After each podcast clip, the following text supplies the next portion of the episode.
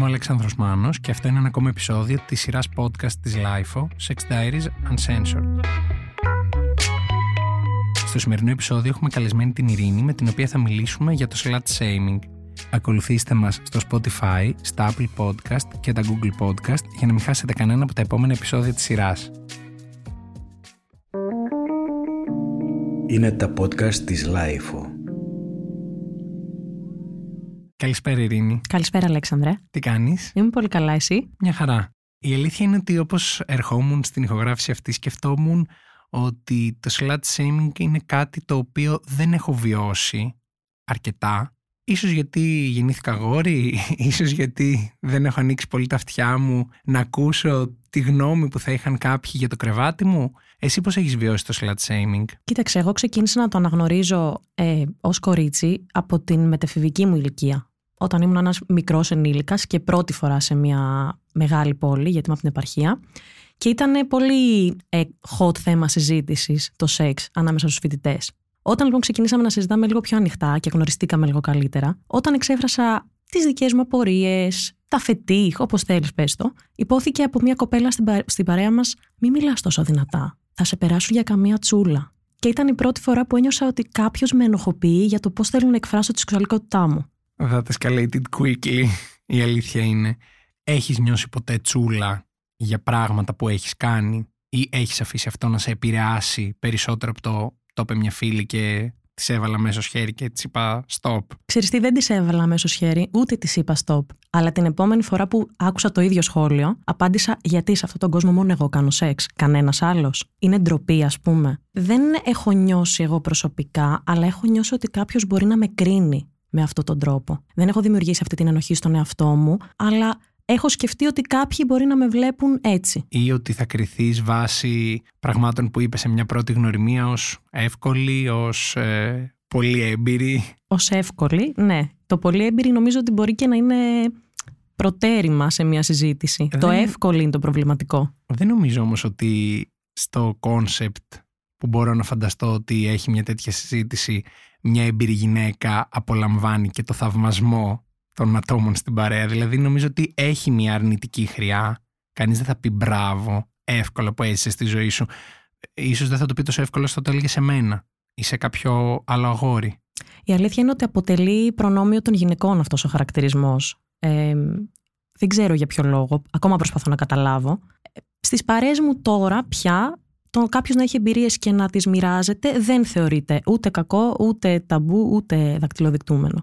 Μικρότερη όταν ήμουν ωστόσο, ήταν ξεκάθαρα χαρακτηρισμός αρνητικός. Και να φανταστώ ότι αυτό συνδεόταν και με το με πόσα άτομα έχεις κάνει κάτι. Φυσικά και το κάτι μπορεί να είναι και ένα απλό ραντεβού, έτσι. Δεν είναι απαραίτητο ότι μιλάμε για σεξ ή τέλος πάντων οποιαδήποτε πιο intimate πράξη. Μπορεί να είναι ένα απλό date που βγήκες και το οποίο θες να μοιραστείς με την παρέα σου. Τύπου πολλά ραντεβού βγαίνει αυτή τύπου αυτή βγαίνει και με άλλον κάθε εβδομάδα. Που είναι Σοκ. Μια... Σοκ.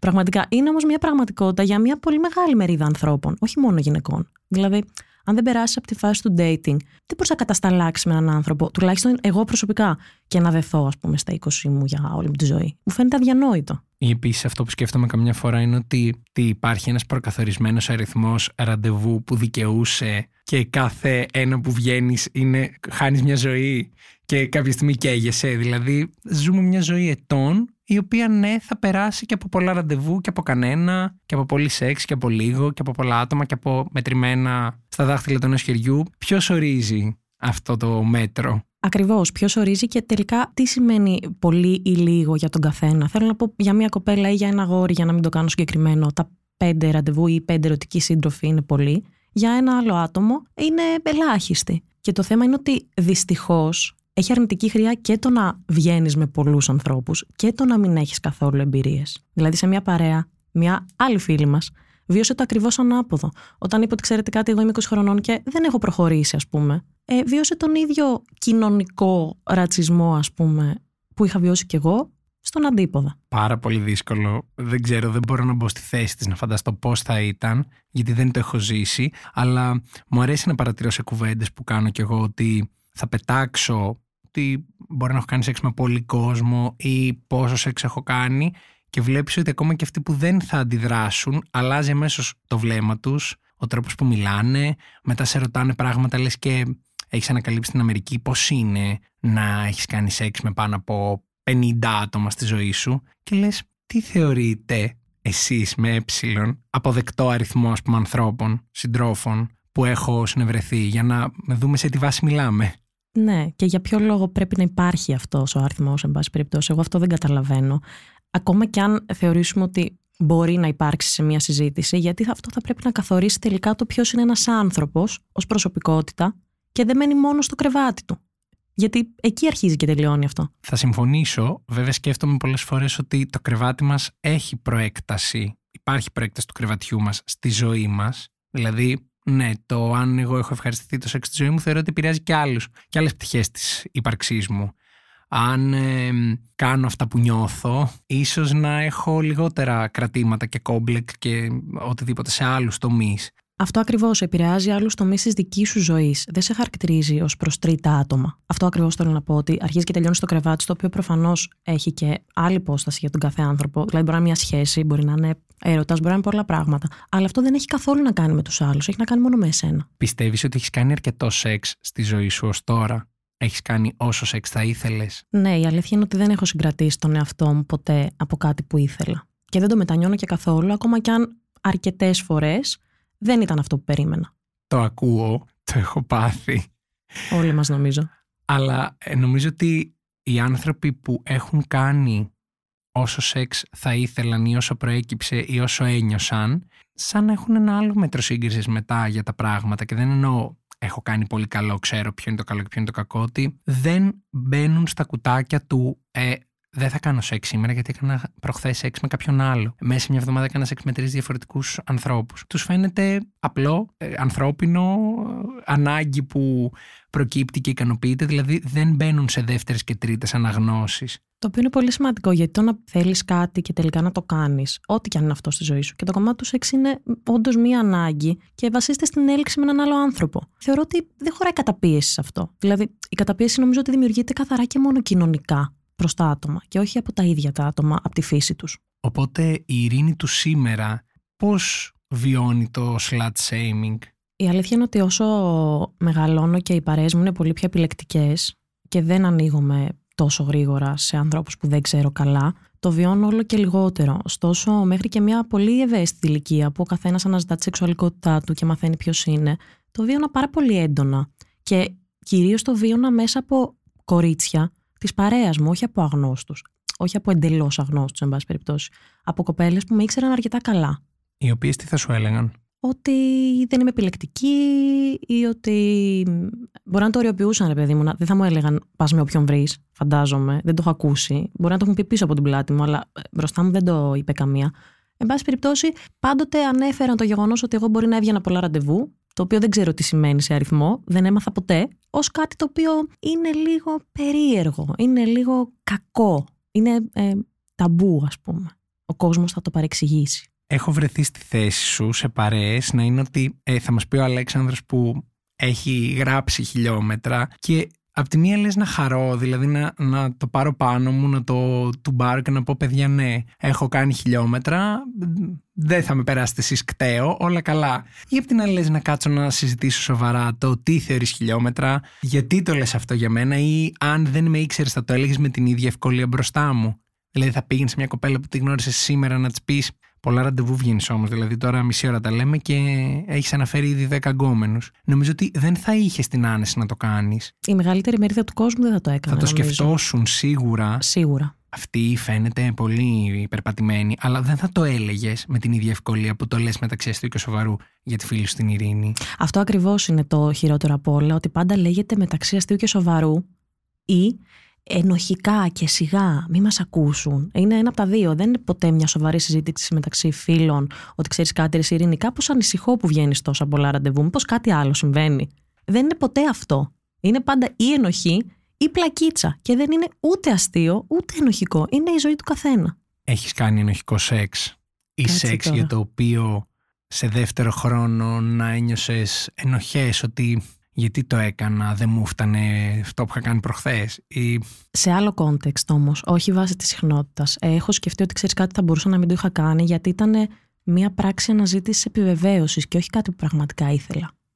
Το έχω νιώσει, ναι. Σε μια έτσι λίγο πιο μαύρη περίοδο της ζωής μου που ήθελα την επιβεβαίωση, έχει συμβεί. Αλλά δεν είχε καθόλου να κάνει με τη συχνότητα. Είχε να κάνει με το ότι θα μπορούσα και να μην το είχα κάνει. Δεν μου προσέφερε απολύτως τίποτα. Ούτε καν την ευχαρίστηση της στιγμής. Έχω βρεθεί ακριβώς στην ίδια θέση. Με έχω κρίνει και για τη συχνότητα. Δηλαδή, κάποιες φορές έλεγα ότι γιατί να κάνω ξανά σεξ ενώ την επόμενη μέρα το πρωί θα ξαναθέλω; Δηλαδή, ενώ δεν θα με ικανοποιήσει, τι νόημα έχει να κάνω με τρίτο διαφορετικό άνθρωπο, τέταρτο, μέσα στην ίδια εβδομάδα, στον ίδιο μήνα; Αλλά μετά λες, OK, okay, πώς θα ξέρω από πριν πόσο θα με ικανοποιήσει και αν αυτός ο άνθρωπος θα ξαναέρθει στο κρεβάτι μου, αν θα ήταν ένας περαστικός; Ναι. Γενικά, εγώ θεωρώ ότι η καταπίεση είναι πολύ κακό πράγμα σε όλα. Και το σεξ είναι τέτοιο κομμάτι, στο οποίο δεν νομίζω ότι χρειάζεται ο κόσμος να καταπιέζεται, εφόσον έχουμε μια συνενετική σχέση μεταξύ δύο ενηλίκων. Δεν υπάρχει κανένας λόγος καταπίεσης. Η σχέση σου με το σεξ ποια είναι, Αυτό ή ποια είναι σήμερα; Θέλει λίγο σκέψη. Η αλήθεια είναι. Ε, κοίταξε να δεις. Θεωρώ ότι είναι κάτι το οποίο δεδομένα προσφέρει αποσυμπίεση, σίγουρα, και προσφέρει και πολύ μεγάλη ευχαρίστηση.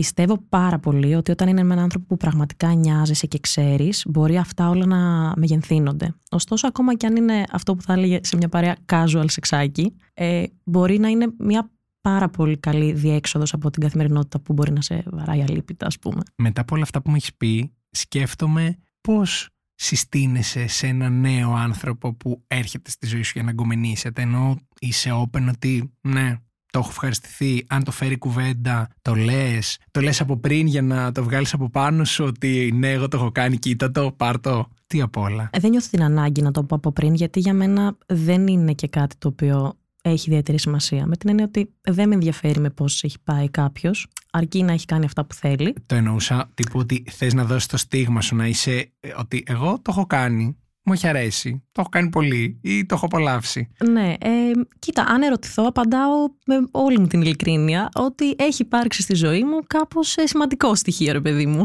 Δεν το κρύβω, αλλά νομίζω ότι πλέον δεν ρωτάνε τόσο πολλοί άνθρωποι. Έχει προκύψει σε δεύτερο ή τρίτο ραντεβού. Τώρα σε πρώτο ραντεβού δεν με έχουν ερωτήσει πρόσφατα, η αλήθεια είναι. Τύπου να σε ρωτήσουν με πόσους έχεις πάει; Εντάξει, νομίζω ότι αυτό είναι πια παροχημένο. Νομίζω ότι πολλοί κόσμος θα το ρώταγε. Αλήθεια. Δυστυχώς. Ναι, δεν... Δυστυχώς ή σαν κάτι μεταξύ περιέργειας και να, το, να σε κάνουν να νιώσεις άνετα, ότι έλα να τα πούμε, μήπως έχεις πάει; Όχι, κοίταξε, δεν μου έχει τύχει αυτή η ερώτηση εδώ και πολλά χρόνια. Ε, Όμως, ε, συνήθως η ερώτηση που λαμβάνω είναι αν προτιμάω τις σταθερές σχέσεις ή αν προτιμάω κάτι πιο. Χαλαρό. Χαλαρό, ναι. Οπότε, και τι απαντάς; Εξαρτάται από την περίσταση και την περίοδο στην οποία βρίσκομαι. Τώρα νομίζω ότι θα σου απαντούσα ότι δεν είμαι σε φάση να κάνω κάποια σχέση. Αλλά πριν από μερικούς μήνες αυτό θα ήταν τελείως διαφορετικό και έχεις δει από την απάντησή σου να αλλάζει η συμπεριφορά του άλλου. Εννοείται. Εννοείται. Πολύ γρήγορα. Και κυρίως όταν έλεγα ότι είμαι σε φάση για να κάνω σχέση. Στην άλλη μεριά του ποταμού όλοι αντιδρούν πιο χαλαρά. Στα πόσα λεπτά εξαφανιζόντουσαν όταν έλεγες αυτό; Κοίταξε. Ποτέ είχα την τύχη να βγω με πάρα πολύ καλά αγόρια στη ζωή μου. Να το πω, να τα πενέψω τώρα που τα λέμε. Ελεύθερα. Είχα αυτή την τύχη. Ε, γιατί πραγματικά πιστεύω ότι είναι τύχη ο άνθρωπος που έχεις απέναντί σου που είναι σχεδόν άγνωστος συνήθως. Ε, δεν φεύγουν ποτέ. Απλά ε, όσοι ήταν ειλικρινείς και αντάξει του ραντεβού εκείνου, μου είπαν ότι ξέρεις κάτι, εγώ δεν είμαι σε ίδιο mood. Τώρα οι υπόλοιποι φαντάζομαι ότι ενδεχομένως και να εκμεταλλεύτηκαν ε, καταστάσεις. Κάτι το οποίο είναι ανθρώπινο και μπορώ να το καταλάβω. Δεν το λέω δεικτικά, ας πούμε. Τους έβγαλες και λίγο από τη δύσκολη θέση. Πιθανότατα ναι. Πιθανότατα ναι.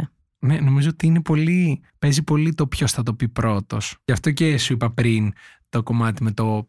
Όχι πόσο απαραίτητα έχει πάει, το ότι ναι, εγώ έχω γράψει τα χιλιόμετρά μου. Ξέρω κόσμο που το λέει από μόνος του και για να κόψει κίνηση, να δει τη φάση, ξέρω τι θα πει ο άλλος. Και γιατί σου λέει εντάξει, εφόσον κάποια στιγμή θα συζητηθεί και αυτό, γιατί άνθρωποι είμαστε, δηλαδή έχουμε μια τάση να θέλουμε να μάθουμε για το παρελθόν αυτού που βγαίνουμε, έστω κάποιους τίτλους. Άμα το πω εγώ πρώτος, είναι και πιο cool. Ότι το λέω εγώ για να το πάρεις, να δώσω εγώ το στίγμα. Ναι, ότι συμβαίνει. Εντάξει, το καταλαβαίνω. Το, το ακούω σαν ε, λογική και αυτό. Απλά ξέρεις, για μένα πραγματικά είναι εντελώς ανούσιος σαν πληροφορία. Τύπου ένας αριθμός. Είναι πραγματικά ένας αριθμός, ο οποίος ε, δεν έχει καμία σημασία πόσο μικρός ή μεγάλος είναι για κανέναν άνθρωπο. Οπότε Με την ίδια λογική που δεν με νοιάζει για τον απέναντί μου, δεν θεωρώ και ιδιαίτερα σημαντικό το να το πω σε μια πρώτη γνωριμία αν δεν ερωτηθώ. Είναι μια πληροφορία που θα μάθεις για μένα εφόσον με ρωτήσεις εντελώς ειλικρινά. Προφανώς. Αλλά δεν θα κάτσω να σου πω. Βάλε καφέ να σου πω τι έχει γίνει στη ζωή μου εδώ και ένα χρόνο. Δεν θα το κάνω. Okay. Και να το έκανες όμως, το πολύ σημαντικό για μένα είναι πώς διαχειρίζεται ο άλλος αυτή την πληροφορία. Δηλαδή, πόσο θα ξεπεράσει τα όρια αν θα τα ξεπεράσει εννοείται, μαθαίνοντας κάτι τόσο προσωπικό σου. Ακριβώς. Έχει πολύ μεγάλη σημασία γιατί εγώ μπορεί να σου λέω σήμερα ότι είναι ένας αριθμός και η αλήθεια είναι ότι πραγματικά αυτή τη στάση είχα ε, από όταν ε, θυμάμαι τον εαυτό μου να βγαίνει ραντεβού, γιατί είχα και πάλι την τύχη να μεγαλώσω σε μια οικογένεια με μια μητέρα η οποία μου μίλησε πολύ νωρίς για το σεξ και για τις εμπειρίες και για το ότι δεν πρέπει να δεσμεύω τον εαυτό μου με ενοχές γύρω από αυτό. Όμως υπάρχουν πάρα πολλά παιδιά που έρχονται από πιο συντηρητικές οικογένειες. Και όταν κάποιος τους χτυπάει μέσα στα μούτρα το ότι ξέρεις κάτι, είσαι λίγος ρε παιδί μου επειδή βγαίνεις πολλά ραντεβού ή επειδή κάνεις πολύ σεξ για το δικό μου κριτήριο, αυτά τα παιδιά βιώνουν μια κακοποιητική συμπεριφορά με αυτόν τον τρόπο. Και κάτι το οποίο δεν τους αξίζει στην πραγματικότητα. Σε κανένα δεν αξίζει η κακοποίηση κανενός είδους, προφανώς. Αλλά πόσο μάλλον για μια επιλογή καθαρά δική σου, που δεν σε χαρακτηρίζει με κανέναν άλλο τρόπο. Και που πώς μετά αυτή αυτοί οι άνθρωποι θα πάνε στα επόμενα ραντεβού τους και πώς θα αφαιρθούν και αυτοί στους αντίστοιχους που θα γνωρίσουν. Δηλαδή, αν έχεις βιώσει κάτι παραπάνω από το τυπικό slut shaming που βιώνει μια κοπέλα τα τελευταία 15-20 χρόνια στην Ελλάδα, γιατί νομίζω ότι πιο πριν ήταν αρκετά χειρότερα τα πράγματα, πώς πας μετά στο επόμενο ραντεβού και είσαι ο εαυτός σου; Δεν είσαι, αν με ρωτάς. Δεν είσαι ο εαυτός σου και αρχίζεις και αλλοιώνεις αυτό που είσαι, το κρύβεις, το αλλάζεις, το ωρεοποιείς έτσι όπως ε, ο κοινωνικός σου περίγυρος θα ήθελε. Αυτό δεν συμβαίνει μόνο στο slut shaming. Συμβαίνει σε όλα τα πράγματα που έχουν να κάνουν με το σεξ και το σώμα σου, δυστυχώς. Αλλά και σε αυτό. Και νομίζω ότι πηγαίνεις στο επόμενο ραντεβού και δεν παρουσιάζεις την αλήθεια. Εγώ πρόσφατα, όταν είπα ότι θα κάνουμε αυτό το podcast, ε, ερωτήθηκα γιατί να πρέπει να πεις με πόσους έχεις πάει; Και η απάντησή μου ήταν γιατί να μην πρέπει; Ποιος ο λόγος; Εγώ το λέω, είμαι πολύ open, οπότε σε νιώθω, αλλά έχω ακούσει και την άποψη ότι αυτό είναι κάτι πάρα πολύ προσωπικό, πάρα πολύ δικό σου, που πρέπει να το κρύψεις βαθιά μέσα σου, να μην, να μην το μάθει κανένας άλλος. Ότι είναι... σε φάση, είναι η ζωή μου, είναι το παρελθόν μου, δηλαδή να το κρύψω για ποιο λόγο. Και ότι είναι προσωπικό ή δικό σου πρέπει να το θάβεις σε τρία μέτρα κάτω από τη γη και να μην το βγάζεις σε κανέναν άλλο πέρα από τον εαυτό σου. Γενικά τώρα για αυτήν την ερώτηση, από πότε τα πολύ προσωπικά σου δεν πρέπει να τα συζητάς; Τα συζητάς επιλεκτικά και με αυτούς που θες. Προφανώς δεν κατεβαίνεις στο Σύνταγμα να τα φωνάζεις με τον Ντούκα. Ή αν θες, κατέβα. Εγώ και σε αυτό μπαίνω σαν πλάνο. Αλλά σε κάθε περίπτωση, γιατί πρέπει να τα κρύβεις; Είτε είναι το σεξ, είτε είναι κάτι άλλο. Και αν με ρωτάς, ε, το συνδυάζω και με αυτό που είχες πει πριν, ότι πιο χαμηλόφωνα, πρόσεξε πώς το λες, έχει τύχει να είμαι έξω, να μιλάμε για σεξ και να είναι οι αντιδράσεις της παρέας οριακά σαν να συζητάμε για κάτι ακραία παράνομο και ακραία απαγορευμένο, ενώ είναι νομίζω το θέμα συζήτησης που σε κάθε παρέα, σε κάθε καφέ δεν γίνεται να μην αναφερθείς. Δηλαδή η κουβέντα οδηγεί εκεί με τον ένα με τον άλλο τρόπο. Από το πώς πέρασα την τελευταία φορά που γαμήθηκα, από το πόσο θέλω να κάνω σεξ και δεν βρίσκω κάποιον, πόσο, ξέρω εγώ, είναι κάτι που νομίζω είναι στην ημερήσια διάταξη σε όλες τις κουβέντες που γίνονται. Με τον ένα με τον άλλο τρόπο, ναι. Και αν δεν είναι το σεξ, είναι σίγουρα η ερωτική σου ζωή σε, κάποια, σε κάποιο άλλο της επίπεδο. Ένα ραντεβού ή ξέρω, οτιδήποτε είναι αυτό.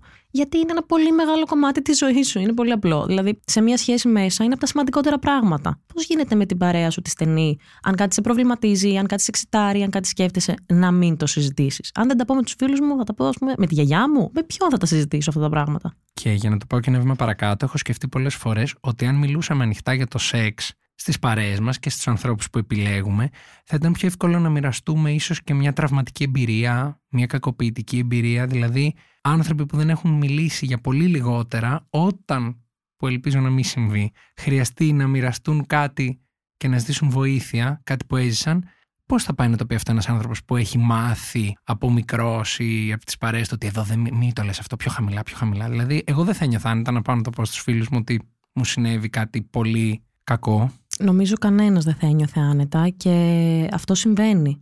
Εγώ το έχω ακούσει πάρα πολλές φορές γιατί μου έχουν εκπιστρεθεί πράγματα και φίλοι μου και ε, μικρότερα παιδιά σε ηλικία. Και η πρώτη φράση που ακούγεται συνήθως είναι Δεν το έχω πει σε κανέναν αυτό που θα σου πω, γιατί ντρέπομαι αν δεν ντρεπόμαστε να μιλήσουμε για τη σεξουαλική μας ζωή, γενικά, δεν θα ντρεπόμαστε να μιλήσουμε για την κακοποίηση που μπορεί κάποια στιγμή να ήρθε στη ζωή μας. Και έχει πάρα πολλές προεκτάσεις αυτή η ενοχικότητα. Φτάνει και σε επίπεδα τα οποία επηρεάζουν πραγματικά πολύ άσχημα ένα παιδί, έναν έφηβο ή έναν ενήλικα, έτσι. Και δεν είναι τρελό το ότι θα έρθουν να τα πούν αυτά σε σένα, την τζούλα. Θα σου πω τι γίνεται. Δεν είναι τρελό, γιατί όταν ένας άνθρωπος μιλάει ελεύθερα για όσα κάνει στη ζωή του, γενικά, εμπνέει μία άλλου είδους εμπιστοσύνη. Ότι ξέρεις κάτι, αυτός έχει περάσει πολλά, καλά ή κακά, οπότε θα με καταλάβει και δεν θα με κρίνει. Αυτό είναι το πιο σημαντικό. Ότι δεν θα κρίνω. Όχι εγώ, ούτε εγώ, αλλά όλοι οι άνθρωποι που, που έχουν τέλος πάντων το ίδιο, ε, την ίδια σκέψη και τον ίδιο τρόπο να βλέπουν τα πράγματα. Αυτό είναι το θέμα. Γιατί πραγματικά τα παιδιά που κακοποιούνται συχνά κρίνονται. Αγόρια και κορίτσια. Το βλέπεις παντού γύρω μας. Το θύμα πάντα ενοχοποιείται. Πάντα. Πολύ συχνά. Η κοπέλα που έχει κάνει αρκετό σεξ στη ζωή της σίγουρα προκαλεί. Σίγουρα. ε, ζητάει κάτι παραπάνω από το αυτονόητο που είναι να την σεβαστούν και να περάσουν καλά. Ναι, λες και το να χαίρεσαι τη σεξουαλικότητά σου είναι ε, ίσο με το να αποζητάς την ε, κακοποίηση, ότι τα ήθελε και τα άπαθε, δεν την έχεις δει πώς δίνεται, ας πούμε. Πόσες φορές το έχεις ακούσει αυτό; Πολλές. Δεν την έχεις δει πώς περπατάει, πώς μιλάει, που βγαίνει μόνο με άντρες. Και αυτό το έχω ακούσει μικρότερη. Ότι βγαίνω μόνο με άντρες. Ήταν πολύ κακό. Ήταν πολύ κακό. Και να σου πω ποιο είναι το χειρότερο, Ρεσί Άλεξ, ότι αυτά τα σχόλια τα έχω δεχτεί κατά βάση από γυναίκες.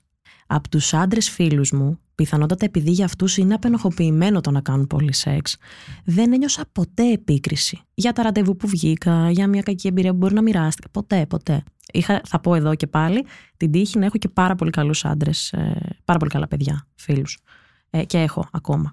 Ε, κυρίως το άκουσα σαν σχόλιο από γυναίκες και μικρές γυναίκες. Δηλαδή κοντά στη δική μου ηλικία. Δεν είναι ότι το άκουσα από ε, μια θεία στο χωριό 62 χρονών, ας πούμε, που ο κόσμος της είναι το σπίτι της και αυλή. Το άκουσα από παιδιά τα οποία είναι μορφωμένα, σπουδάζουν, έχουν βγει έξω στον κόσμο, έχουν δει πέντε πράγματα.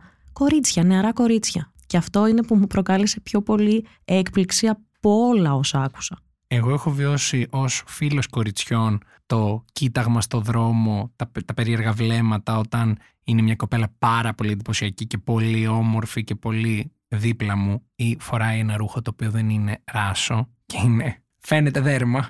Βλέπεις πόσα διαφορετικά κοιτάνε αυτοί και όχι εσένα. Ναι. Ή Ναι. πώ, ας πούμε, εγώ με τα ροζ μαλλιά μου, ε, δίπλα σε αυτή την κοπέλα, στα μάτια αυτών των ανθρώπων, εξαφανίζομαι γιατί έχει βγάλει έξω τα πόδια της, έχει βγάλει έξω τα χέρια της. Θα σου πω, η αλήθεια είναι ότι το, το βλέμμα προέρχεται κυρίως από αγόρια. Και επίσης να πω εδώ, στη συνέχεια του προηγούμενου, ότι δεν ξέρω αν είχα απέναντί μου έναν άνθρωπο ο οποίος έβγαινε μαζί μου, θα ήταν τόσο χαλαρός όντας άντρας. σω οι φίλοι μου ήταν χαλαροί επειδή ακριβώς ήταν φίλοι μου και δεν Ναι. ήμουν η ενδυνάμει σχέση τους. Πιθανότατα και εκείνοι, Ναι, όχι οι νιώθαν- συγκεκριμένοι, αλλά τέλος πάντων κάποιο αγόρι, να έκανε το ίδιο σε μια κοπέλα. Δεν θέλω να διαχωρίσω ακριβώς το φίλο, απλά μου κάνει πολύ εντύπωση το ότι το εξέλαβα μέσα στις παρέες μου από κορίτσια. Αυτό θέλω να πω. Θεωρώ ότι και κα- κάθε άνθρωπος μπορεί να το κάνει, ο οποίος έχει μια συγκεκριμένη αντίληψη. Ωστόσο, το να το κάνει ένα κορίτσι το οποίο το βιώνει κιόλας, για μένα είναι λίγο χειρότερο. Και λες, πού είναι ο φεμινισμός; Και λέω πού είναι ο φεμινισμός, ναι, πού είναι ο φεμινισμός; Ε, Βέβαια, ε, θεωρώ ότι όταν είσαι 18 και 19 χρονών υπάρχουν πάρα πολύ μεγάλες πιθανότητες μετέπειτα στη ζωή σου, βιώνοντας πέντε καταστάσεις, να αρχίσεις να αντιλαμβάνεσαι ότι, ότι η αντίληψή σου ήταν κάπως λαθεμένη, γιατί αυτό συμβαίνει σε όλα τα πράγματα και εγώ έχω αλλάξει τον τρόπο που σκέφτομαι από, πριν από πέντε χρόνια, ας πούμε έξι. Οπότε ενδεχομένως και να έχει να κάνει και λίγο με το νεαρό της ηλικίας και το ότι οι εμπειρίες του σταματούσαν ως εκεί. Προβληματίζομαι όμως γιατί δεν είμαι τόσο σίγουρος για το αν έχει να κάνει απαραίτητα με την ηλικία ή με το φύλλο. Δηλαδή, μια γυναίκα, ό,τι ηλικία και να έχει, να ήταν λογικό στο μυαλό της να στηρίζει μια άλλη γυναίκα και το αντίστροφο, ένας άντρας ή οποιοδήποτε. Δεν ξέρω. δεν έχει να κάνει απαραίτητα με την ηλικία, ωστόσο οι άνθρωποι σίγουρα εξελίσσονται και εγώ θέλω να πιστεύω και να ελπίζω σε αυτό. Παρ' όλα αυτά, εδώ πρέπει να πούμε γιατί είναι μια πραγματικότητα άσχημη, ότι υπάρχουν άνθρωποι που έχουν ως στάση ζωής αυτή την ε, ενοχοποίηση ανάμεσα σε άλλες ε, κακοποιητικές ε, συμπεριφορές και ότι δυστυχώς ε, σήμερα πιο πολύ από ποτέ κρίνεται αναγκαίο οι γυναίκες να στέκονται μία δίπλα στην άλλη. Και λέω δυστυχώς γιατί θα έπρεπε να είναι αυτονόητο και δεν είναι. Ακόμα μεταξύ μας η μία στην άλλη δεν παρέχουμε την ασφάλεια που θα έπρεπε. Όταν είμαστε ήδη εκτεθειμένες απέναντι στο αντρικό φύλλο και απέναντι σε κακοποιητικές συμπεριφορές που προέρχονται από την κοινωνία στο σύνολό της. Για μένα ένα πολύ σημαντικό κομμάτι για να σταματήσουν να υπάρχουν αυτές οι νοσηρές αντιλήψεις θα ήταν πραγματικά οι γυναίκες να δεχτούν τις υπόλοιπες γυναίκες ακριβώς όπως είναι και να μην τις δείχνουν με το δάχτυλο, αλλά να τους απλώσουν το χέρι και να πορευτούν μαζί. Πολύ όμορφο αυτό που λες. Θα ήταν τέλειο αν συνέβαινε στο άμεσο μέλλον. Στο πολύ άμεσο ιδανικά. Γιατί και εγώ έχω κουραστεί να ακούω και γυναίκες, αλλά έχω κουραστεί να ακούω ανθρώπους να κρίνουν τους άλλους ανθρώπους για το κρεβάτι που κουβαλάει ο καθένας. Και αν είσαι γυναίκα και έχεις βιώσει την καθημερινότητα που βιώνει μια γυναίκα σήμερα, όχι μόνο στην Ελλάδα, σε πολλά σημεία του πλανήτη που μπορεί να ζουν και χειρότερα, σε χειρότερες συνθήκες από αυτές που ζούμε εμείς εδώ, δεν μπορεί να έχεις απέναντι μια γυναίκα και το πρώτο πράγμα που σκέφτεσαι είναι να την κρίνεις για το αν έχει κάνει πολύ σεξ και πόσο σεξ έχει κάνει και πότε κάνει τελευταία φορά σεξ και με τι τρόπο και Ακριβώς. όλα αυτά. Γιατί όντας γυναίκα, σίγουρα κάποια στιγμή στη ζωή σου έχεις βιώσει, έστω και σε πολύ πολύ μικρό βαθμό, διάκριση που σχετίζεται με το φίλο σου. Οπότε το να το γυρνάς boomerang σε έναν άνθρωπο που μοιράζεστε το ίδιο φίλο, για μένα γελάω γιατί μου φαίνεται πραγματικά κομικοτραγικό. Δε- Δεν μπορώ, να το, δεν μπορεί να το χωρέσει το δικό μου το μυαλό σαν αντίληψη. Και λίγο πριν κλείσουμε, αυτό που νιώθω να σε ρωτήσω είναι θυμάσαι κάποια στιγμή που ένιωσες εσύ αυτό που περιγράφεις τώρα; Θα σου πω, το ένιωσα λίγο πριν την πρώτη μου φορά. Ήμουν ε, κοντά στα 18, είχα κλείσει στα 18 και πήγαινα προς τα 19 ε, και δεν είχα κάνει ακόμα σεξ γιατί δεν ένιωθα έτοιμη στο Λύκειο. Και μ, με φλέρταρε ένας ε, άντρας που ήταν πολύ ξεκάθαρο ότι δεν ήθελε κάτι παραπάνω από μένα πέρα από αυτό. Όταν λοιπόν είπα στις φίλες μου ότι ξέρετε κάτι, το σκέφτομαι. Δεν έχει συμβεί ποτέ. Θα ήθελα να δω πώς είναι, με ελκύει. Ξέρετε, το κοριτσοπαρέα τώρα φαντάζεσαι ότι δεν τα λέγαμε και ακριβώς έτσι. Ήταν λίγο πιο πικάντικη η κουβέντα μας. Ε, μου είπαν ότι η πρώτη σου φορά πρέπει να είναι με έναν άνθρωπο που είσαι ερωτευμένη. Πρέπει να ε, είναι έτσι, πρέπει να είναι αλλιώς. Ένα εντελώς στερεοτυπικό πράγμα. Και όταν συνέβη, γιατί προφανώς και το έκανα, ένιωσα τρελές ενοχές αμέσως μετά. Και εντάξει, το αποτείναξα αυτό μετά από λίγο καιρό. Προφανώς το κράτησα μέσα μου για πάντα. Αλλά ξέρεις, είχα νιώσει πολύ ενοχικά, το οποίο ήταν πραγματικά κακό με την έννοια ότι ήταν η πρώτη μου φορά και θα ήθελα να τη θυμάμαι πάρα πολύ ωραία από όλες τις απόψεις. Και τελικά αυτό που μου έκανε κακό ήταν η αντίληψη των φίλων μου και όχι μια ανεπιτυχής, ας πούμε, πρώτη φορά. Που σε μια άλλη παρέα θα σου λέγανε Έχεις πάει 19 χρονών κοντά. Ε, τι περιμένεις. Και δεν έχεις έχουμε κα- κάνει όλες. Εσύ γιατί δεν Ακριβώς. έχει κάνει σεξ ακόμα. Ακριβώς. Μα αυτό, καλά, αυτό λέγεται κατά κόρον από μια ηλικία και μετά. Έτσι. Σε μια άλλη παρέα θα λέγανε ακριβώς αυτό. Τι 19 χρονών, ας πούμε, και δεν έχεις κάνει σεξ. Τι πάει λάθος με σένα, δεν θες. Μήπως κάτι άλλο συμβαίνει. Αυτό είναι η συνήθι ερώτηση. Μήπως κάτι άλλο συμβαίνει. Μήπως να σε πάμε σε ένα γιατρό Μήπως να να σε σε δει να κοιτάξει. δει. Ναι, ακριβώς. Οπότε ναι, ήταν για μένα αρκετά εμφανές τότε ότι ξέρεις κάτι, δεν μπορείς να αφήσεις αυτή την αντίληψη να επηρεάσει τον τρόπο με τον οποίο θα λειτουργείς. Ο κάθε άνθρωπος ε, θα πρέπει στο κρεβάτι του συνενετικά με τον άνθρωπο με τον οποίο βρίσκεται να κάνει αυτό που θέλει. Εφόσον αυτό έχει προέκταση στη ζωή του την υπόλοιπη τέλεια, αν είναι ευτυχισμένος είναι όλα εξαιρετικά και δεν αφορά κανέναν άλλον. Είτε έχεις 10 εμπειρίες είτε έχεις ε, 310, είναι εντελώς δική σου επιλογή. Ειρήνη, σε ευχαριστώ πάρα πολύ για αυτή την όμορφη κουβέντα. Εγώ σε ευχαριστώ που με είχες εδώ σήμερα. Ελπίζω να καταφέραμε να κάνουμε έστω και έναν άνθρωπο εκεί έξω να νιώσει πιο ok με αυτό που είναι και αυτό που κάνει στο κρεβάτι του και μια κοπέλα που ζει κάπου και έχει βιώσει όλο αυτό το slut shaming που μπορεί να υπάρχει εκεί έξω να νιώσει ότι ok, δεν είμαι μόνο εγώ Είμαστε και πολλές. δεν μπορώ να ζω έτσι για πάντα οπότε πάμε να το αλλάξουμε. Αυτό, αυτό ακριβώς. Δεν μπορώ να ζω έτσι για πάντα. Ξεκάθαρα.